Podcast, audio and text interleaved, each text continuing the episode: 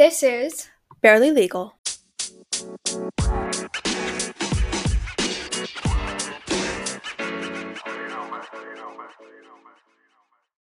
Hi there, it's Eva Epen. and I'm Furry Sedana.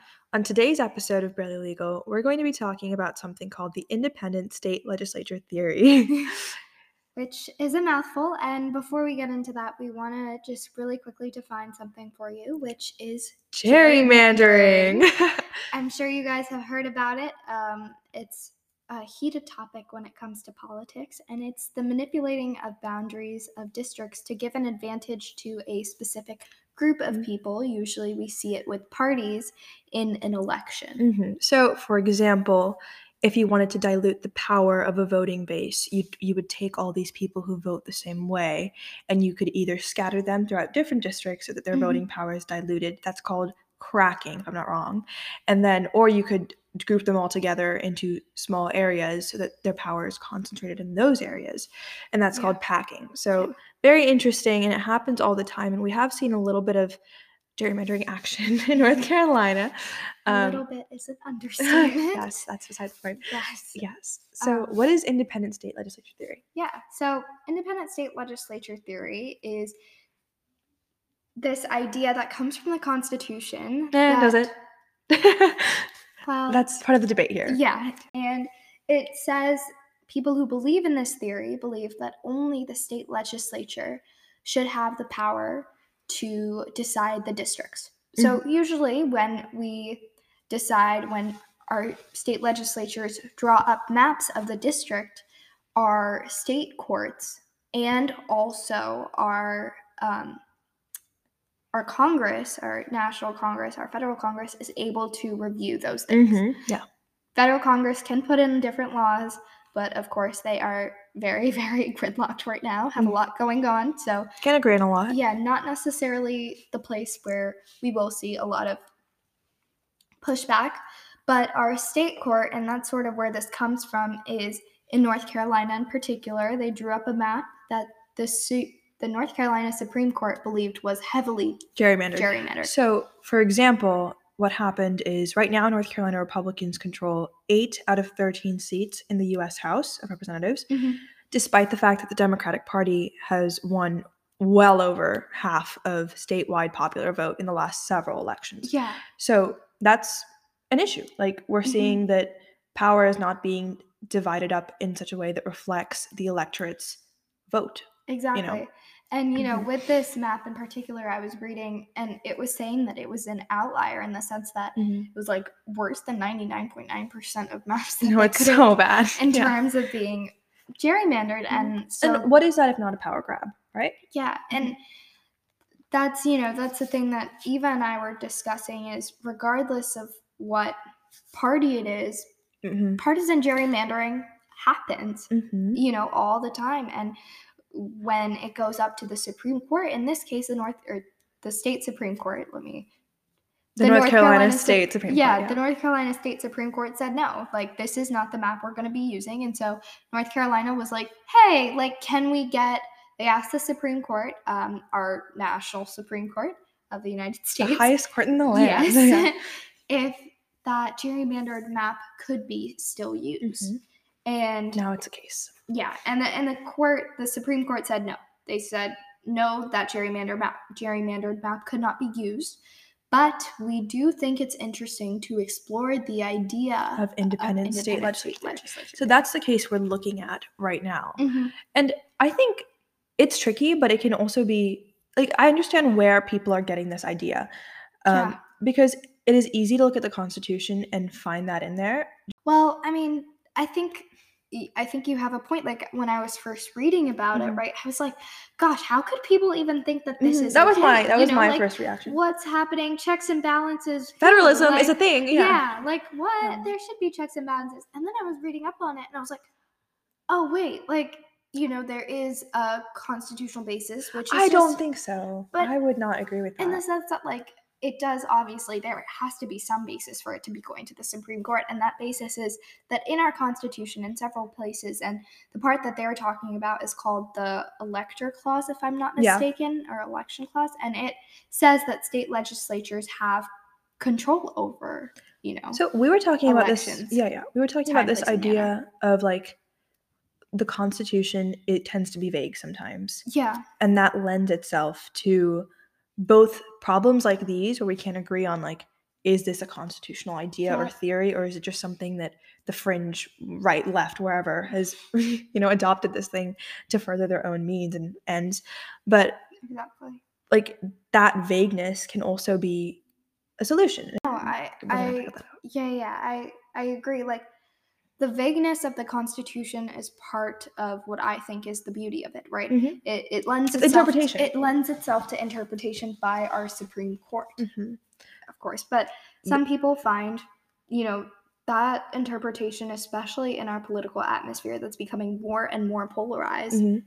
And partisan. and partisan can be really extremely you know frustrating and especially with this supreme court uh, from my understanding has said multiple times that partisan gerrymandering is not something that they will judge on Mhm.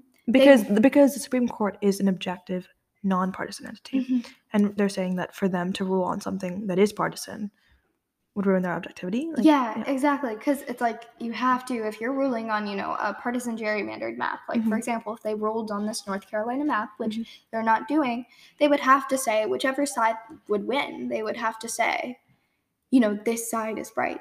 And that Mhm. would inherently be promoting one party over the other. Mhm, mhm. Now, we can argue about whether or not the Supreme Court of the United States is nonpartisan, but regardless of its functionality, it It's meant to su- be. supposed to be it's written to be. it's supposed to be exactly and that's the same thing with the north carolina state supreme court you know regardless of we can sit here and talk about how you know people are voted onto that supreme court By party. by party. By party. which i think personally is you know the opposite of What the judiciary is supposed, supposed to, to look like. Yeah. exactly Accurate. and what the Mhm. founding fathers wanted it to be but it's still it's still meant to be a check on this legislative legislative power And I think it's worth mentioning how if you give the state legislature the power to draw up a map of what districts look like in whatever state, then how are they not going to use that to their advantage? no Like Uh, it's going to happen. And if you're saying that Yeah. if you're saying that courts can't review this, then who will? And what will be done about it? Are we just going to accept gerrymandered maps? Are we just going to accept the fact that the Yeah. the popular vote doesn't count for much anymore? Because we are a democracy. And because also, like, those, the gerrymandered maps, that is a danger to democracy. Because we are not letting the actual, like you were saying earlier, the Mhm. electorate, Mhm. our votes are not reflecting the electorate. Mhm. And that is That a is problem. Yeah, You know, antithetical. I would, I would yeah, argue antithetical. And especially Mhm. in an age where people already have feel voter apathy. You know, Mhm, people mhm. already have a low sense of civic efficacy. They don't want to vote because they don't feel their vote counts or means anything. How are you going to tell them in a gerrymandered district, hey, your vote counts for something?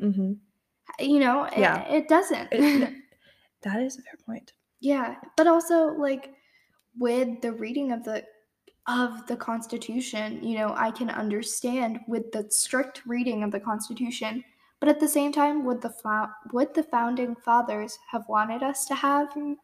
And more than that, the framers reinforced this idea of checks and balances over and over and over again because they were Yes. terrified of Uh, one branch gaining more power. Exactly. And I forgot to mention this earlier, but during the election of 2020, when we were looking at this conflict between the former president believing that he was the rightful elected winner of the 2020 presidential election, we're looking at Jan 6 and what happened there and Yeah. people trying to stop Congress. And like we're looking at all these things. And we know that independent state legislature theory was used to justify a lot of those things. And And I think Mhm. also to an extent, those are examples of the way that our democracy can is, crumble. is and is currently, you know, it's hanging on by threads, and that is what is scary because uh, from most of the people that I've talked to recently, you know, when doing get out the vote efforts, things Mhm, like that, yeah. people are moderate. Most Mhm. your average day American is not See, that's is not extreme left or extreme right. You I noticed mean? that with like phone banking too. Like when you call somebody and get them on the phone and talk to like talk to them about what matters to them when they're voting, Yeah, it's not these big hot topic issues. It's like when do I pay my rent? yeah. like childcare, like who's gonna look after my kids? Exactly. Gas prices, these are the things that matter to average Americans. And also, like, along with Mhm. that, you know, I don't think people, most people, you know, when you talk to someone and I've done I've done both partisan and nonpartisan work and it's the difference is just wow. Like really? yeah, no, because in partisan work, you know, you call people up and you're like, hey, like, are you voting for so and so? And they'll be like, yeah, all the way, like Or- this party, all the way. And you're Mhm. like, okay, but why? And they're like, well, I'm going to be voting this party all the way. Mhm. And people don't really have, you know, an understanding of the issues. And that's people who are really, really like, like Uh, ignorant. and that's, you know, Mhm. and that's something that we keep going back to all the time. I feel like in our episodes is Is that ignorant. is education and ignorance and i think also it's not people's fault because stuff like the independent state legislature theory in my opinion gets people scared of voting you know like Mhm. like does my vote matter? does Like, my vote matter? Will it matter when I think- there's gerrymandered especially when we know that voter turnout it just decreases so rapidly when midterms come around like it's because the american people know how to get fired up about the presidential election. We know how to do that. But the midterms like some so obscure midterm election voting in that is that a priority for people when they have you know no. checks like you know things to do? Um so we i mean i typically we don't put take on a position about these things and yeah. i definitely think we defied that a little bit in this one i i would agree i think that it can be very dangerous But to how a democracy is meant to function but i think at the same time it's also something to think about is was there any chance that the framers thought i don't think so not not even like the shadow I don't think so. I Yeah. personally do not think so. not an ounce You know, but Yeah. I also am I am I am anxious to see how this plays out. hearing will go on December 7th, 2022 and how the decision will turn out because this case will affect the face of democracy. oh wow it's a little dramatic we see no it no i do agree today. that is a somber note to close it off with but thank you pari Oh gosh. that is all we have for you today thank you Thank very much for listening Thank you so much and we will see you guys Mm-hmm. in 2 weeks.